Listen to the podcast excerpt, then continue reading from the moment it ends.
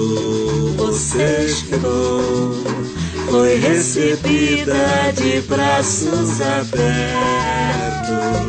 Jurava me dar amor, ser boazinha e não falar em ir embora.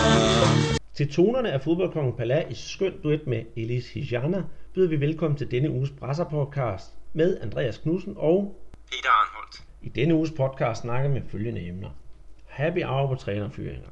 Kjellon, manden med sældribling, er tilbage. Statsmesterskaberne. Der var et par sensationer i Rio og São Paulo. Dem kommer vi ind på senere. Dunker udtager i morgen landsholdet til to vigtige kampe mod henholdsvis Paraguay og Uruguay. Hvad kan vi forvente os, og hvordan bliver startelveren? Så har der været ballade i Rio. To store klubber har slået sig sammen mod fodboldforbundene. Hvordan og hvorledes kommer vi ind på senere. Så runder vi Copa Libertadores og Rubinho, som fik debut, og vi ser på de kommende kampe i Sydamerikas fornemste klubturneringer. Danskerhjørnet hører vi om nyt fra tidligere Superliga-spillere. Pelé har mere end tre verdensmesterskaber på sit C V. Hans status som en af verdens bedste gennem tiderne har affødt flere sjove episoder. Vi har hver fundet en, som vi afslører til sidst i programmet. Velkommen til. Happy hour på trænerfyring. Sidste uge kom årets første trænerfyring. Det var ingen andre end Fluminense, som efter kun fem måneder sagde farvel til Eduardo Batista. Efter et møde med klubbens vicepræsident Mario Bittencourt blev parterne enige om at skilles. Det hele slutter dog ikke her, da klubbens præsident Peter Simpson tog bladet fra munden. Han valgte at fyre vicepræsidenten og gensætte træneren. Det betød dog ikke, der var ro på bagsmækken. Kort efter blev træneren fyret igen. Og mens klubben leder efter en ny træner, har hjælpetræner Marcão overtaget roret. Men hvad sker der i Fluminense? Har de selv styr på, hvad der sker? Og er der for meget rod internt i klubben? Vi er jo begge to øh, nogen, der følger Fluminense, for det er jo en af de store klubber i Brasilien og i Rio. Hvad synes du om det her polemik, der har været i klubben, Peter? Ah, jeg synes, det virker meget uprofessionelt, at en præsident går ind og undsiger sin, øh, sin vicepræsident i forbindelse med en, en trænerføring, for derefter at gå ind og, og fyre sin vicepræsident, og så genansætte træneren, for derefter at fyre ham. Det er jo ting, som man ikke tror kan, kan fungere i en, i en fornuftig organisation. Men det, det sker i, i Fluminense. Ja, åbenbart, og det er jo ikke fordi, at øh, præsidenten Peter Simpson, han er jo ikke nogen dum mand, han er uddannet advokat, og har altid været en del af klubben, og på den måde så burde han netop vide, hvordan man skal drive sådan en klub. Både juridisk set og måske også i samarbejde med nogle andre inde i klubben, så får det til at fungere. Og Eduardo Batista, som øh, havde været træner, han har ikke gjort det fremragende, men alligevel, jeg synes godt, man kunne give ham chancen. Skulle man ikke have lade ham sidde lidt længere under statsmesterskaberne? Jeg synes, at fyringen var i orden. Altså det, han kom til i Fluminense sidste år, efter han havde lavet nogle rigtig flotte resultater med Sport Recife. Men han kunne ikke overføre det der til, til Fluminense. Det der også skete med, med Fluminense sidste år, det var, at de, de mistede deres helt store sponsor, Unimed. Og det betød, at, at selve truppen den blev, blev meget anderledes, end hvad der har været tidligere år. Så Fluminense har været udsat for, for sparekniven. Så er det ikke så godt, når, når, når selve organisationen den også, den også halter. Det er rigtigt. Hvem skal du så, vi skal forvente, der bliver træner? Jeg ved, at Peter Simpson selv har været ude at sige, at de er forelsket i Cuca. Cuca, ham kender jeg fra hans tid her i Atletico Mineiro, hvor han førte klubben frem til Copa Libertadores mesterskabet i to tusind og tretten. Og han er en, han er en fin fyr, han er en meget god motivator, han kender til mandskabspleje. Men rent taktisk, så er han ikke, der er han ikke det, det helt store, der er han ikke det helt store rute med. En anden mulighed, det er Levir Culpi, som faktisk afløste Cuca i Atletico Mineiro. Alt tyder i hvert fald på, at, at de henter deres nye træner i Atletico Mineiro. Ja, mest af alt, der vil jeg nok være mest til Levir Culpi. Men øh, når, som du selv siger med Cuca og mandskabspleje, det kan jo ikke være alt for festligt, når man har nogle... Ja, mit evige hadeobjekt, farlige Fred, han er jo et stort ego og vil gerne styre klubben, så der skal jo være en, der kan svinge pisken. Ja, men Cuca, han fik øh, rigtig meget ud af en spiller som Ronaldinho. Han fik rigtig meget ud af en spiller som øh, Jo. Og det gjorde jo, at de, de sluttede øverst i, i Sydamerikas fornemmeste klubturnering. Så mås, det har han ikke så meget på det, på det taktiske, men måske er det mere menneskebehandleren, de har brug for i Rio-klubben lige her nu. Vi får se. Manden, som i sin tid vagte stor forundring med sin sældribling, er tilbage. Kjellon gjorde i weekenden comeback i Brasilien. Angriberen, som er udklækket i storklubben Cruzeiro, har lavet en aftale med Villanova, som spiller i den bedste Mineiro-række. Men før vi snakker videre om Kjellon, så skal vi vel lige have slået fast, hvad er sældribling for en størrelse? For den, den er jo ret kontroversiel, kan vi ikke sige det, Peter? Det kan vi i hvert fald. Og spændende. Ja, det er den. Sældribling, det er en, en dribling, hvor at man simpelthen løfter den, bolden op, og så på ens pandebræsk, så jonglerer man simpelthen bolden fremad og nærmest løber slalom øh, mellem, mellem modstanderne. Øhm, den vagte jo rigtig stor forundring, da den kom frem i, i, i nullerne, og øh, den vagte også en, en masse debat om, hvad en, en spiller i det hele taget kan, kan tillade sig. Altså, hvornår er det artisteri, og hvornår er det ydmygelse af, af modstanderen. Det er jo netop sådan noget som det her, der gør, at lige vi to godt kan lide brasiliansk fodbold, netop at der må godt være lidt artisteri indimellem. Jeg kan huske en gang, hvor at, at Kjellon, han på et uh, fuldsat Mineirão, han netop laver den der selvdribling i derby mod Atletico Mineiro, og uh, han bliver jo helt, uh, han bliver jo nærmest sparket i stykker på, på, under den der. Og Atletico Mineiros træner, uh, den gamle målmand uh, Emerson Leão, han var jo fremme og så sige, at, at sådan en slags dribling hører jo slet ikke uh, til i uh, inden for fodboldverdenen, hvor vi har jo den der macho-forestilling. Øh, ja, jeg synes helt klart, at, at selvdribling, den har sin øh, berettigelse, og at folk de, de tyrer til nærmest slagtning af en, en spiller for at lave den. Det tyder mere på, at, at, at der mangler intelligens for at finde ud af, hvordan man fravrister øh, spilleren bolden, når den står, når den vipper på, på næstippen nærmest. Det er jo også rigtigt, også, det er jo også en ydmygelse af, af forsvarsspillerne at blive tørret på den måde. Vi ser det også øh, nogle gange, når Neymar han laver den, som hedder Chapéu, hvor han kører den op over hovedet på spilleren, så kommer hævnen jo prompte. Men ja, sådan er det, ja, jo det er underholdende. Ja, det, det er underholdende, og jeg vil ikke undvære de her øh, kunstgreb i løbet af en, en kamp. Så hvis der er en spiller, der føler sig ydmyget af et, en, øh, en sældribling, øh, og ikke har intelligent nok til at finde ud af, hvordan man, man får bolden fra, fra en spiller som, som Kjellon, så er det spillerens problem. Jeg synes ikke, at, at man skal snakke noget om et, et moralkodex, hvor man ikke tillader at, at lave tunnel, eller ikke tillader at, at, at lave den her hat, eller chapéu, som, som, som du kalder den. Så det, fodbold, det, det gælder om at komme forbi en modstander. Kan det gøres på en elegant måde, så er det jo bare let hatten og så sige, fandme flot lavet. Det er rigtigt. Men øh, for at vende tilbage til, til Kjellon, altså tyve-årig tog han til Europa, efter at have spillet firs kampe og scoret en ordentlig slagfuld mål for Cruzeiro, og været med til U sytten mesterskaber for Brasilien med otte mål i syv kampe, og blev kåret til bedste spiller, en tur i Chievo, Inter, Ajax, og så selvfølgelig i Brasilien. Derefter ryger han så til Japan, Miami, og, og, og åbenbart har jeg læst mig til, han også lige rundet sidste år ved en tur på Malta. Hvad skete der for talentet? For han er jo ikke særlig kendt herhjemme. Men det, han har simpelthen været plaget af for mange skader, og det har slået hans karriere i stykker. Det var rigtigt, han havde et fantastisk flot C V med en masse unglandskampe, hvor han scorede i mere end et mål i hver anden kamp. Så alle havde regnet med, at det skulle være det helt store, når han kom til Europa. Men, men bentøjet havde, kunne simpelthen ikke klare det, og for ham så har det jo været et problem at få relanceret sin, sin karriere. Jeg var faktisk ude at se ham, da han gjorde comeback her i, i weekenden. Hvordan gik det? Han kom ind, da der manglede. Ja, men hans hold spillede strålen. De vandt tre nul på den anden mål af god gamle Mancini, som du nok kan huske fra, fra tiden i Roma, Inter og Milan. Ja. Men Kjellon, han kom ind det, det sidste kvarter og, og gjorde en, en fin figur. God boldomgang og bruge vendinger med, med bolden og placerer sig rigtig fornuftigt. Han har lidt problemer med, med vægten, øh, men øh, i forhold til de billeder, jeg så af ham, da han øh, mødte frem ved den første træning, så har han jo virkelig været på en, en kur, der, der ville noget. Fordi øh, da han mødte frem til, til første træningsarrange i, i Villanova, der var han godt nok stor. der lavede vi jo joke med, at, at, at nu skulle vi ikke længere se en uh, valdribling, men nu skulle mere, eller nu skulle vi se en uh, valdribling frem for en selvdribling. Ja.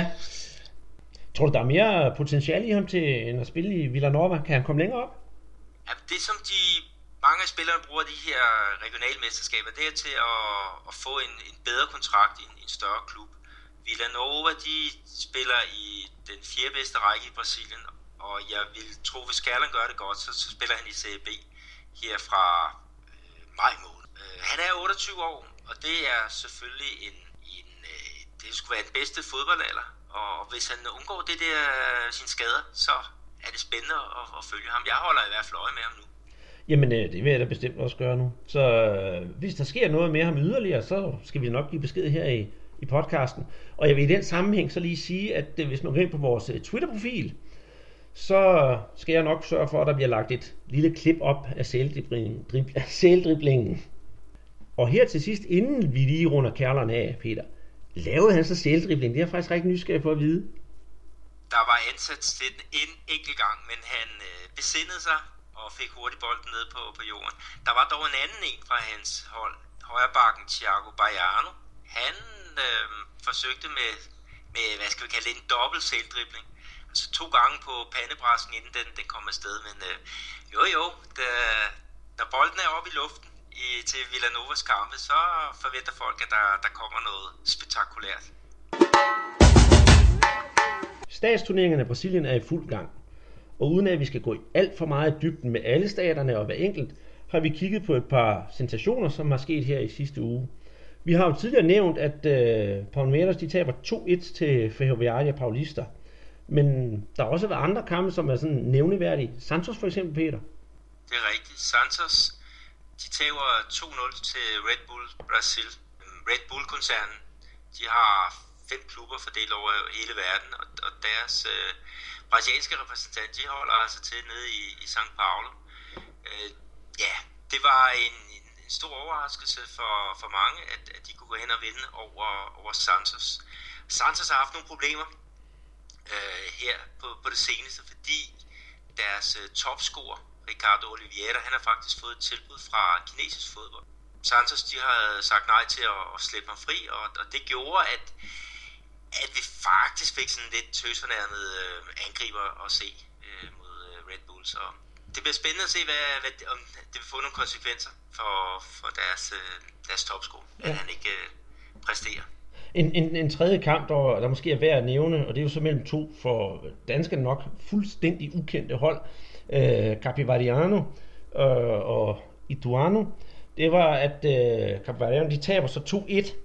Men øh, der var noget med nogle straffespark og noget protest og knibbelsuppe, var der ikke det? Det var der i hvert fald.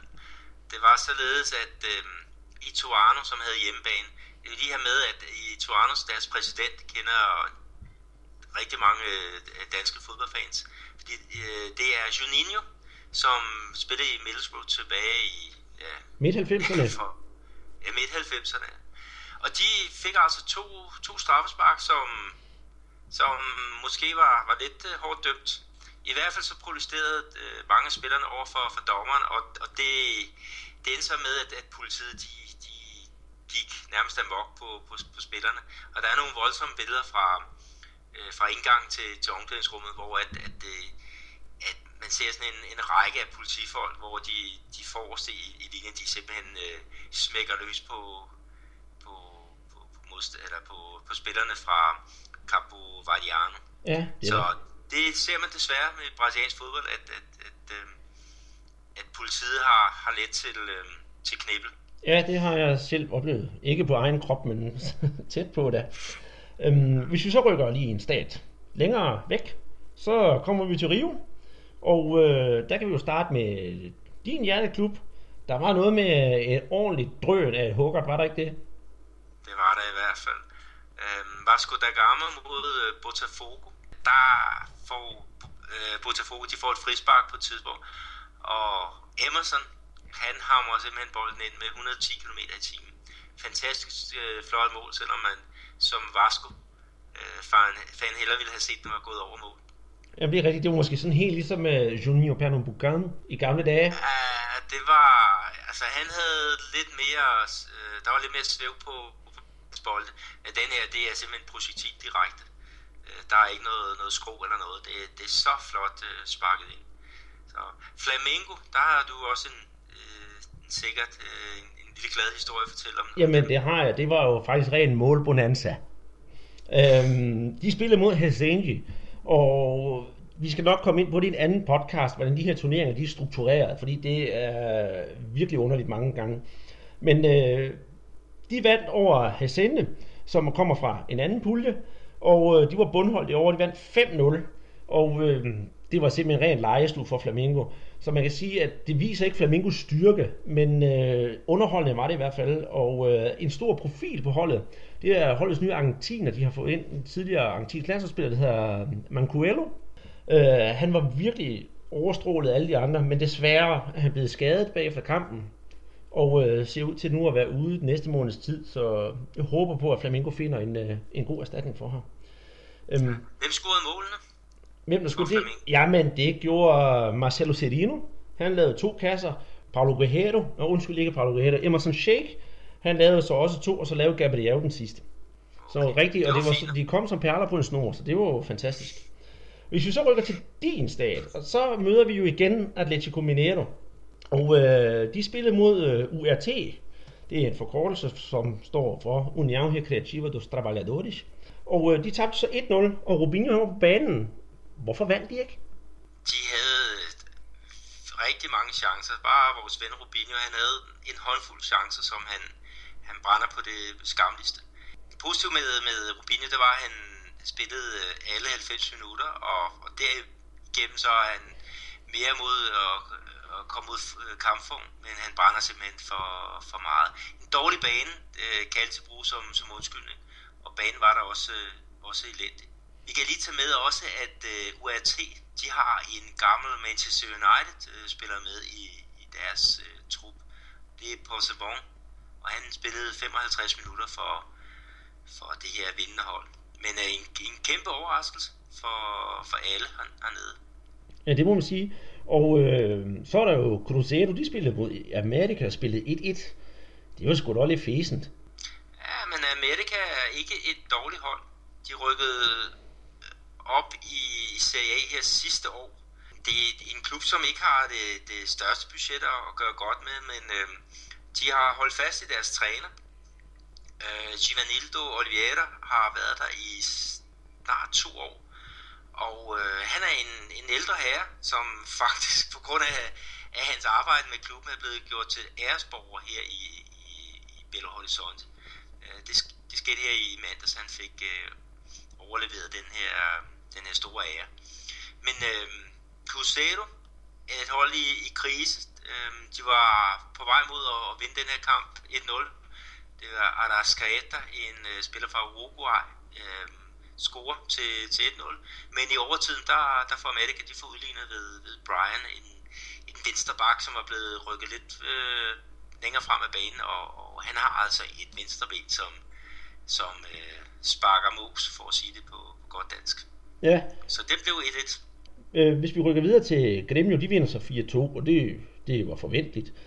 Men øhm, der var så også noget med Inter og Juventude. Ja, Internationale, de, de slog ellers ubesejret Juventude med et nul. Mål, et nul på mål af Eduardo Sacha. Men den, den helt store historie fra, fra den kamp, det var, at, at uh, Juve-spilleren Maelsen, han, øh, han stødte simpelthen sammen med øh, Internationales landsholdskeeper Alisson. Og det, han får brud på underkæbe, overkæbe og næsen. Og desuden, så får han også øh, en, en tandlig regning. Øh, han har i hvert fald en tand, der skal erstattes. Og det betyder, at han er væk i, i tre fire måneder.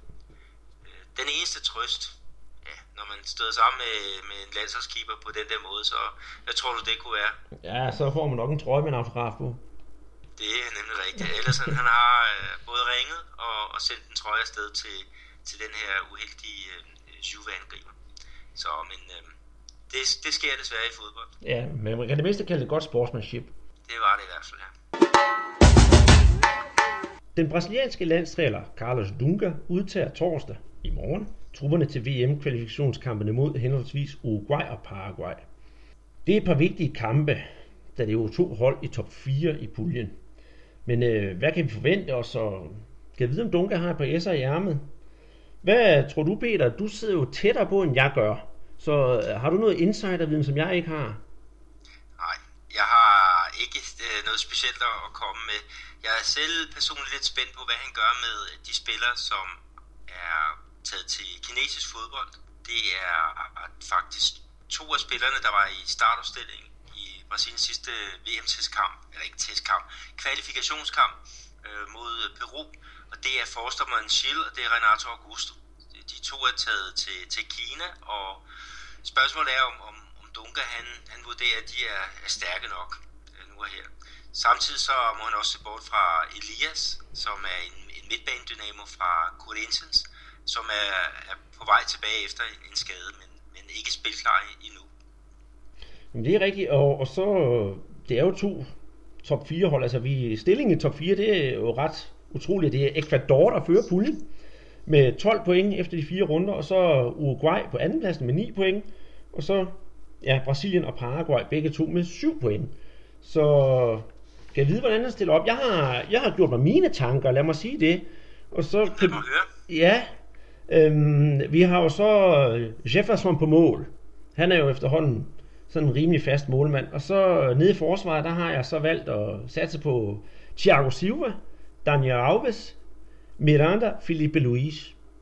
På midtbanen, der har jeg så Felipe Coutinho, Fernandinho, Douglas Costa og Oscar. Og så i angrebet, der ser jeg gerne, at vi har Neymar og Firmino.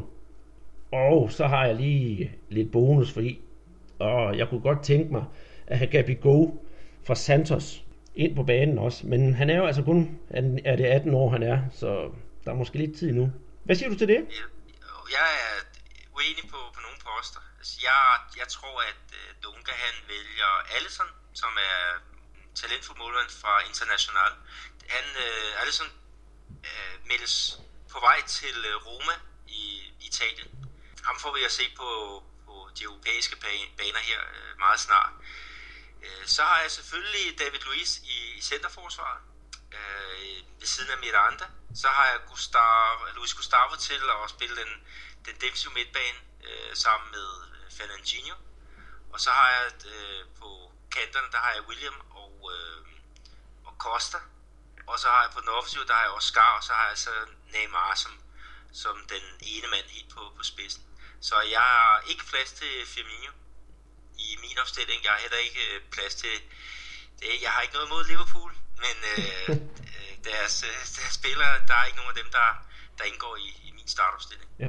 Jeg ved jo så godt, at, at Thiago Silva, det er jo lang tid siden, han egentlig har været på landsholdet. Men øh, jeg ser hellere ham, end jeg ser David Luiz.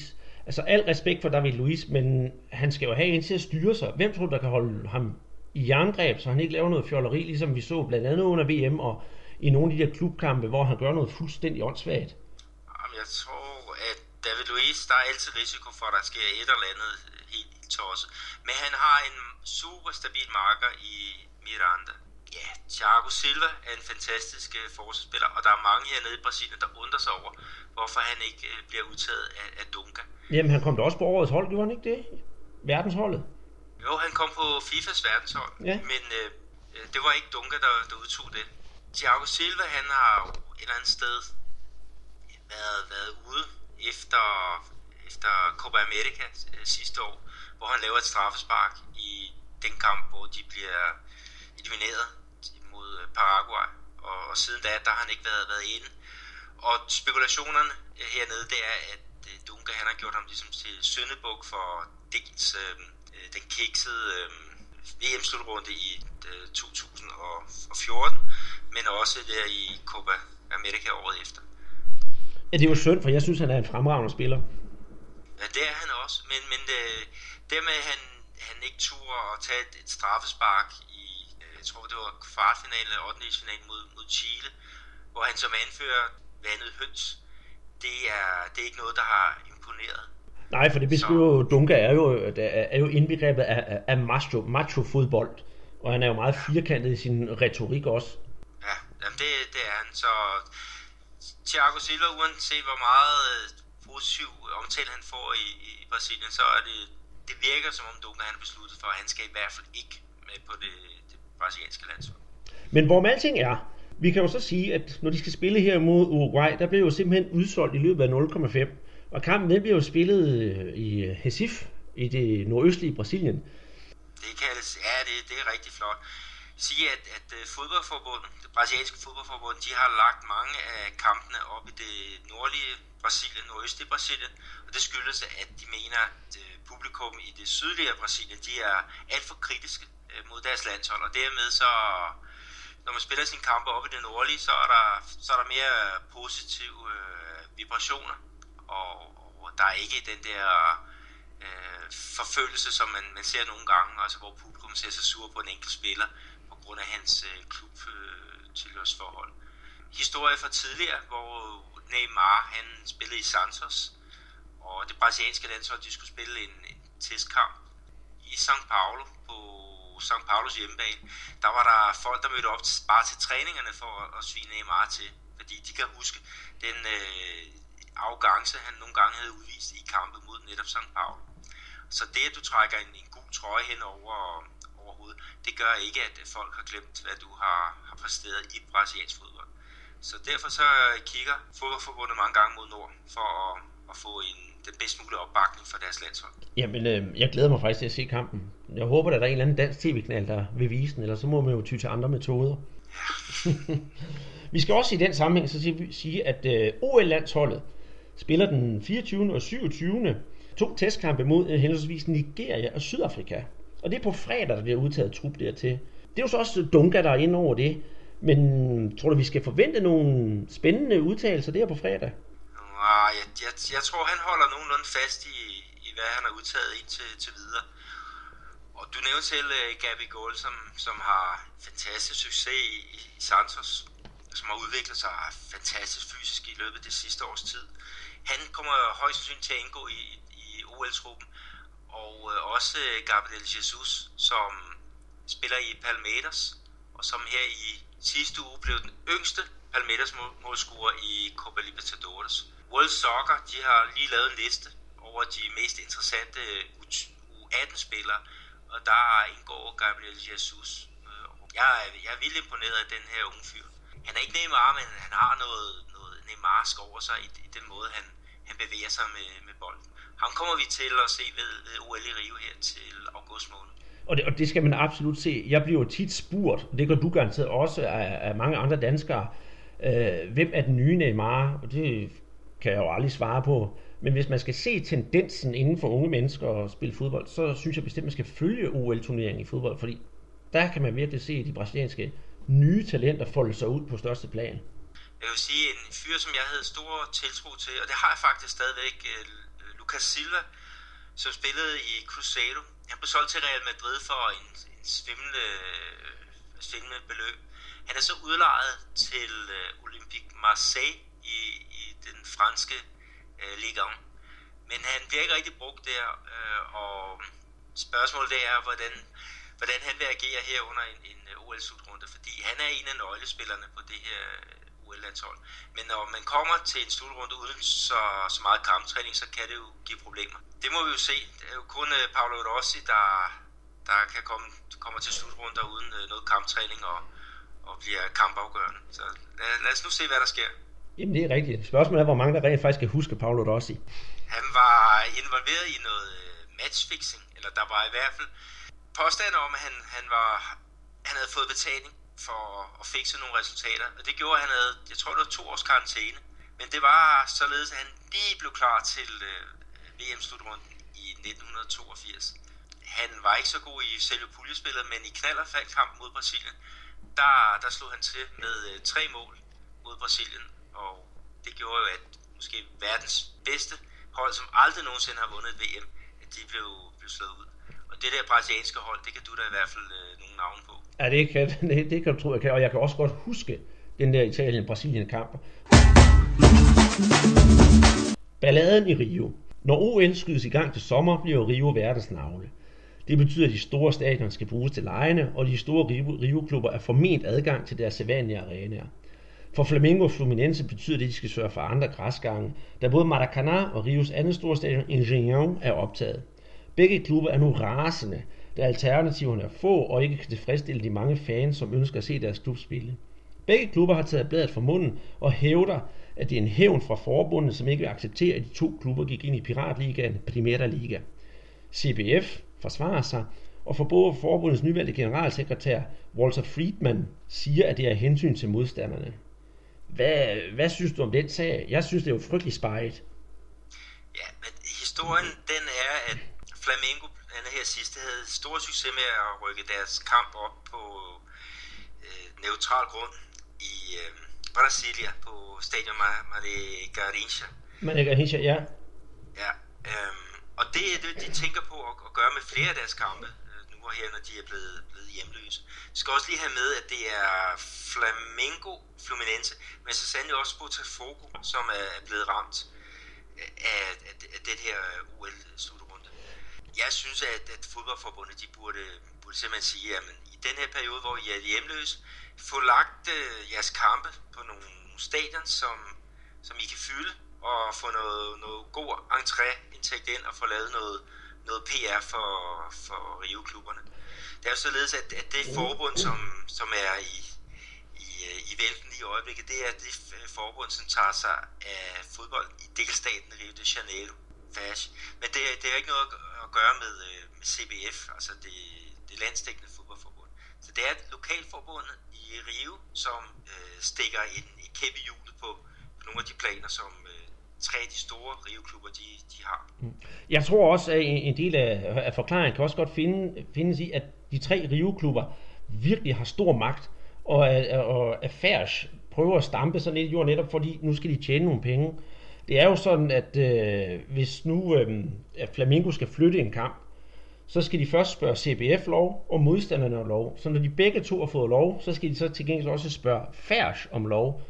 Og hvis de så får lov af det, så skal de betale ti procent af alle indtægter til Færsch. Så hvis Flamengo nu spiller, eller Fluminense for det sags skyld, spiller i Brasilia, så ti procent af indtægterne skal betales til Rios fodboldforbund. Og det kan de jo heller ikke forstå. Så det er, jo, det, er jo, det er jo fuldstændig vanvittigt. Og samtidig, for at gøre den her sag endnu mere sådan firkantet, og, og, og, og de to klubber har gjort sig upopulære med Færøs, så er det sådan, at Færøs har planlagt, at der skal spilles øh, fodboldkampe i øh, de lokale mesterskaber og statsmesterskaber samme dag, som både Flamengo og Fluminense skal spille i Primera Liga. Men klubberne kan jo ikke spille to kampe på en dag. Hvis de er, er frække, så sender de deres U treogtyve-hold til... Øh til øh, kampene i, i, selve, i selve Rio. Det må, ja, det er, det, det er chikane, øh, det er der ingen tvivl om. Hvis jeg siger, at de her regionale mesterskaber, det er de lokale fodboldforbund, det er deres øh, guldkald, og de vil, de vil gøre alt for, og, og at, at øh, den struktur, der er i øjeblikket i Brasilien med, at du starter året med regionale mesterskaber, og så senere fra maj måned fra fremad, så spiller man de landsdækkende mesterskaber, at den bliver, bliver bevaret. Der er mange af de, de små klubber i, i de enkelte delstater, som mere eller mindre kun åbner en gang om året, og det er i, i november, december, hvor de simpelthen planlægger, øh, samler en, en trup sammen til regionalmesterskaberne, og så når mesterskaberne er overstået i maj måned, så drejer de simpelthen øjnene om, og venter på, at, at, at det skal blive november, december igen, hvor de skal, skal i gang med at, med at forberede den, den nye turnering. Jeg kunne godt tænke mig, at man, man her i Brasilien øh, ændrer på, på sagernes tilstand, således at, at man droppede simpelthen de her regionale mesterskaber, og gjorde øh, den brasilianske Serie A og B til sådan en helårsturnering. Øh, strukturen i, øh, i Serie A, det er, at øh, tyve hold, så spiller ude og hjemme, og det er jo en struktur, vi kender i, i blandt andet Premier League. Men, men forskellen er bare, at... De spiller, at, de spiller jo, det er jo, det er jo det, der er vanvittigt, de spiller jo fra maj til december, og skal spille otteogtredive kampe i løbet af meget kort tid, plus at der er Copa Libertadores, øh, Copa Sudamericana og den brasilianske pokalturnering. Så det er vitterligt to, nogle gange to og en halv kamp om ugen, og det er der jo ikke nogen, der kan spille. Det gør også, at, at interessen for at, at betale mange penge for at se klubberne på stadion, at øh, den svækkes. Hvis jeg skal ind og se en, en stor klub som, øh, hvad skal vi sige, Corinthians, så vil jeg have, at øh, de stiller med deres landsholdsspillere, og de ikke stiller med øh, et halvt, øh, halvt reservehold. Det er nøglespillere, de er ude på grund af skader, overbelastningsskader.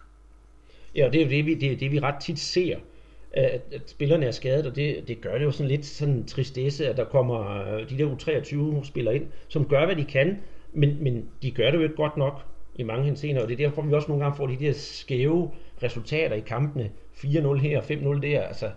Jeg vil også sige, at i forhold til at få eksporteret brasiliansk fodbold på, på tv-stationer uden for, for Brasiliens øh, grænser, der, der gør den her struktur også, at der er mindre interesse for at, at købe rettighederne til.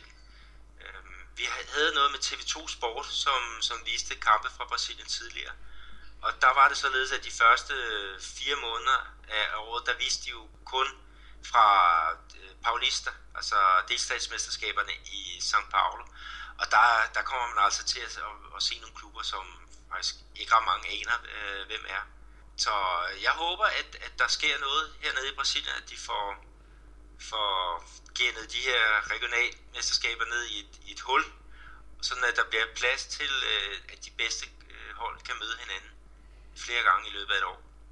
Jamen det vil jeg også glæde mig til personligt, for det, det, det gør det lidt sjovere. Øh, nu følger vi jo selv med i lokalmesterskaberne nu og her, men, men jeg vil glæde mig sgu mere til, at når vi kommer ind i, i maj måned, det rigtig går i gang, fordi det er ligesom lidt opvarmning, man bare sidder og venter på, at det andet kommer i gang, og der er jo lang tid til. Mm, ja, der er mange klubber, der bruger den, de her regionalmesterskaber som preseason, og det er sgu for lang tid at bruge fire måneder på at opvarme op til, at, at det rigtigt skal gå i gang. Ja, nu, nu kan man så sige, så jeg følger jo med meget i, i for eksempel Rio og lige São Paulo, der er man så heldig, at der er jo så mange store klubber, de kan møde hinanden. Men hvis man skulle for eksempel op i Nordøst-Brasilien, så må det jo være en ørkenvandring uden lige for en klub, for eksempel som Sport Recife, og skulle køre igennem de små turneringer, der er deroppe. Ja, de Sport Recife og, og de andre klubber oppe i det, det nordlige Brasilien, de har jo netop for at, at afbøde det her manglende kvalitet i, i masser af kampene, så har de jo stiftet en uh, Copa Nordeste, som er, er en turnering, som går på, på tværs af nogle af de her delstater. Så, så det er den måde, de har afbødet det på. Der er også en gulerod øh, for Copa Nordeste, er det ikke? Så vidt jeg husker, så får vinderen får adgang til, øh, jeg vil sige europæisk turnering, men til den sydamerikanske øh, UEFA Cup. Jo, det er, det er rigtigt. Og det er, det er, en, det er en rigtig god øh, gulerod for, for klubberne deroppe. Og der er, der er fin interesse. Altså, vi er jo også ved at lave noget hernede i det, det sydlige Brasilien, slags, øh, det er noget, der, der minder om det. I det, at, at uh, Rio og Minas Gerais og Rio Grande do Sul og Santa Catarina, som mener, at der er en uh, delstat mere, som er gået sammen i den her såkaldte piratliga. Og det er der, hvor du, du fortæller, at, at, uh, at uh, F E S, de har nærmest uh, chikaneret den ved at, at lægge kampe for Flamengo og Fluminense samtidig med, at de skal spille her i, i den her Primera Liga, som, som den her pirat øh, turnering bliver kaldt. Ja, og jeg har, jeg har så sent som i dag læst, at der er nogen, øh, et par af holdene fra den der Pirat Liga, som, som faktisk sådan bakker både Flamengo og Fluminense op, så skal vi ikke håbe på, at der snart kommer en fornuftig løsning på sagen. For at lige drage sådan en sidste konklusion på det hele, så kan jeg fortælle, at øh, Maracanã er blevet overdraget til, hvad kan man sige, det brasilianske olympiske forbund, så der skulle efter sigende ikke blive spillet flere fodboldkampe før efter O L fra nu af.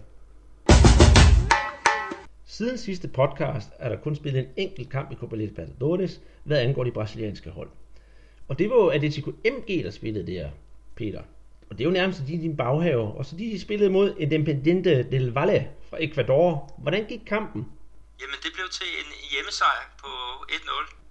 Målet blev scoret af faktisk en argentinsk spiller, Lucas Prato, som i tidens morgen havde et par år oppe i norsk fodbold. Men øh, han er kommet til Atletico Mineiro her sidste år og har været en rigtig god øh, signing for, for klubben og har scoret en masse mål. En anden sjov ting, det var selvfølgelig ham snakket om i sidste uge. Kunne du gætte, hvem det er? Rubinho. Rubinho, ja. Og så må du stille spørgsmålet, om han nu lavede den der husmandsfinte. Det gør så. Lavede han husmandsvinden, scorede han et hattrick, og blev han dagens helt? Nej, det, det, han han kom ind i anden halvleg, og, og faktisk så kom han ind under noget piften fra, fra de mange tilskuers side. Og det var fordi, at øh, de var ikke tilfredse med den spiller, som, som øh, den Atleticos øh, træner, Diego Aguirre, at han hævde ud. Det er en, øh, en fyr fra, fra Ecuador, Juan Casares, som, som øh, også faktisk fik sin, sin debut den her, den her onsdag. Øh, og han leverede en, en rigtig god indsats, men øh, da Rubinho skulle ind, så var der en, der skulle ud, og det, det blev så ham. Det var de ikke tilfredse med på, på lægterne. Der kan man bare se. Men der er jo så program igen den her uge, allerede i aften, hvor øh, Grêmio spiller mod L D U Quito. Øhm, ja. Vi husker jo, at Grêmios premiere i den her turnering, det var jo noget frygteligt skrammel. Øhm, selvom de øh, skal møde Quito, og det jo selvfølgelig ikke er på udebane, så vil jeg sige, at de har en god chance for at få høstet i hvert fald alle tre point. Ja, de skal øh, have den her sejr. De har L D U Quito, de er, de er berømt for deres, deres hjemmebane, som ligger oppe i, jeg tror det er over tre kilometer højde. Så hvis de, hvis de ikke vil få tre point i, i, i dag, så er det efter to runder og uden et eneste point. Øh, der, tror, der tror jeg ikke, Grêmio de, de klarer den videre. Således at der er puljer på fire hold, og de to bedste hold fra hver enkelt pulje går videre til, til næste fase, som er knockout-fasen. Ja, og næste programpunkt, det er jo så Corinthians, der møder Santa Fe fra Colombia. Den, den skal øh, jeg se på tv. Det lyder spændende. Jeg, jeg tror nok, jeg siger pas. Det er jo midt om natten, det bliver sendt herhjemme i Danmark. Men øh, der skulle man da også mene, at Corinthians, den kører de der hjem på, på rygmarven. Ja, de har... De har haft lidt problemer med at få det flydende spil frem med Corinthians, men det der er det gode ved, ved det hold og deres, deres træner Chichi, det er, at, at de er gode til at hive nogle en nul sejre hjem. Så må ikke de hiver en, en en nul sejr hjem i aften mod Santa Fe fra Colombia, som er et rigtig spændende hold, som sidste år blev øh, vandt Copa Sudamericana, som er Sydamerikas svar på Europa League. Ja. Øhm, sidste kamp, det var så Palmeiras, som hjemme møder, møder Rosario Central, og det er jo så i morgen. Den vil jeg også sige, den burde også kunne køre hjem uden problemer, men det er måske meget optimistisk, fordi jeg har jo sagt, at alle holdene vinder. Ja, Palmeiras har problemer lige i øjeblikket. Bare her i, i weekenden, så tabte de to et i den hjemlige turnering til Ferroviária. De har De har ikke kommet ordentligt fra start her i år, og sædet er allerede begyndt at brænde under, under deres træner, Marcelo Oliveira. Palmeiras er et hold, som er presset. De er presset på af deres, deres hjemmefans, fordi at, at spillet ikke har været tilfredsstillende, og resultaterne har absolut ikke været tilfredsstillende. Så hvis de spiller uafgjort eller, eller taber her i, i aften, så, så kan deres træner Marcelo Oliveira meget vel være fortid i, i klubben, som han ellers gjorde til pokalmester i sidste år. Men øh, lånten er kort, ultrakort ja, i Brasilien. Ja, og, og lige i den sammenhæng, så kan vi jo sige, at øh, Tite, som er træner for Corinthians, han er den eneste træner i Brasilien, der har siddet på posten i over et år. I hvert fald i Serie A. Ja, det er, det er voldsomt. Denne omgang af danskerne bliver en relativt kort fornøjelse. For mit vedkommende kan jeg sige, at Kajke ikke har givet ret meget lyd for sig på banen, og stadigvæk træner op. Men til gengæld har han da vist os et dejligt billede af sin søn, som her i weekenden fylder en måned. Det kan du vel ikke klare, Peter? Nå, ingen fødsler herfra.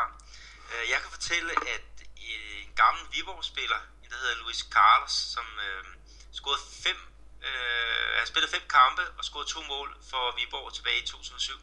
Han kom på, på tavlen for hans nye klub Guarani her i weekenden. Og det var et øh, spektakulært mål. Det var således, at hans hold var kommet bagud tre nul og skulle give bolden op. Og han får øh, bolden fra tæerne, og så tager han chancen. Og den ryger direkte øh, ned i, i, i målet. Øh, og et kæmpe jubel for, for fyren her, som, som bliver kaldt for, for kejseren. Øh, jeg ved ikke, om han har fået den her tilnavn, øh, fordi han minder lidt om Adriano. Men øh, hvem ved? Hvis det er, så må han være en festlig fætter. Ja, det tror jeg også. Øhm, Bruno Batata, som spillede i, i Brøndby i en kort periode, han var meget, meget tæt på at komme op på sin sæsonscore nummer fire. Men øh, helt fejlagtigt, så blev hans øh, mål annulleret her i, i weekenden. Øh, Bruno Batata, han spiller for en klub, der hedder Londrina, og det er nede i staten, der hedder Paraná. De tabte kampen en nul til Foster Iguaçu. Så på den måde kan jeg sige, at øh, Bruno Batata, han blev snydt for et mål, og hans øh, klub blev snydt for et point. Ikke noget omkring øh, Tulio Di Melo. Han har været ude med, med en skade. Ikke noget nyt om César Santin, og ikke noget nyt om øh, Ricardo Bueno. Vi håber, der er nyt om dem næste uge. Vi følger dem i hvert fald. Vi slutter podcasten, som vi begyndte, nemlig med Pala. Han synger dog ikke, men både Peter og jeg har fundet frem til to gode historier, som I garanteret ikke kender. Og øh, jeg starter da gerne, hvis du vil høre min historie, Peter. Det kan du tro. Ja.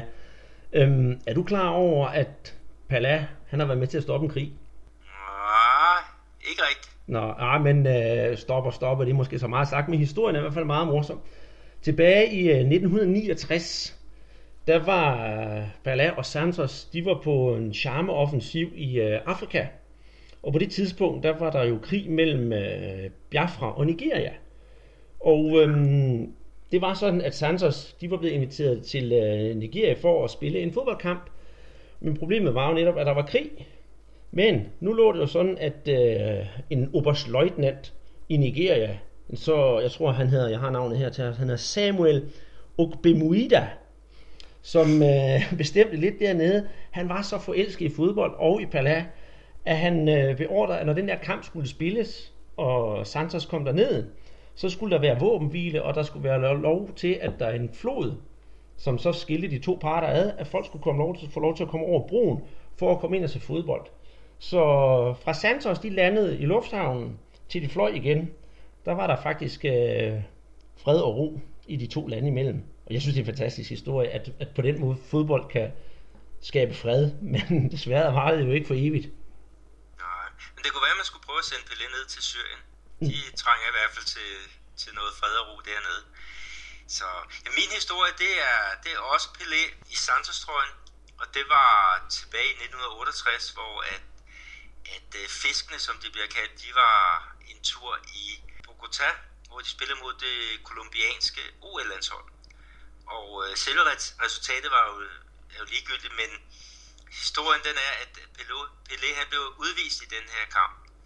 Helt uretfærdigt, øh, fordi at, at, øh, det var et øh, slagsmål, et tumult, så, som opstod, hvor at, at Pelé han fik skylden for at have deltaget i, i, i det, her, øh, det her opgør. Øh, Men øh, han blev så udvist. Publikum, de kunne jo så godt se, at øh, deres store idol, at han var blevet uretfærdigt øh, udvist. Så de truede med at invadere banen, hvis det var således, at Pelé han ikke fik lov til at, at spille øh, kampen færdig. Og løsningen på det hele, det var, at øh, kampens dommer, han blev udskiftet. Det var simpelthen en linjevogter, der, der overtog øh, takstokken i resterende del af kampen. Og Pelé han kom så tilbage, tilbage på banen og, og, og spillede kampen færdig. Så, så Pelé han, han har mange evner øh, som, som fodboldspiller, og hans popularitet gør, at han kan slippe fra en udvisning øh, uden rigtig at ryge ud. Jamen, det, det var jo også vildt. Ja, det må man sige, det er, det er altså også en, en sjov historie. Det var alt, hvad vi havde bydet ind med i Brasser-podcasten for denne gang. Husk at følge os på Twitter. Kig ind på hjemmesiden, skriv ind en mail til os med forslag om ting og sager. Men ellers så siger vi tak for denne gang fra Andreas Knudsen og Peter Arnholdt.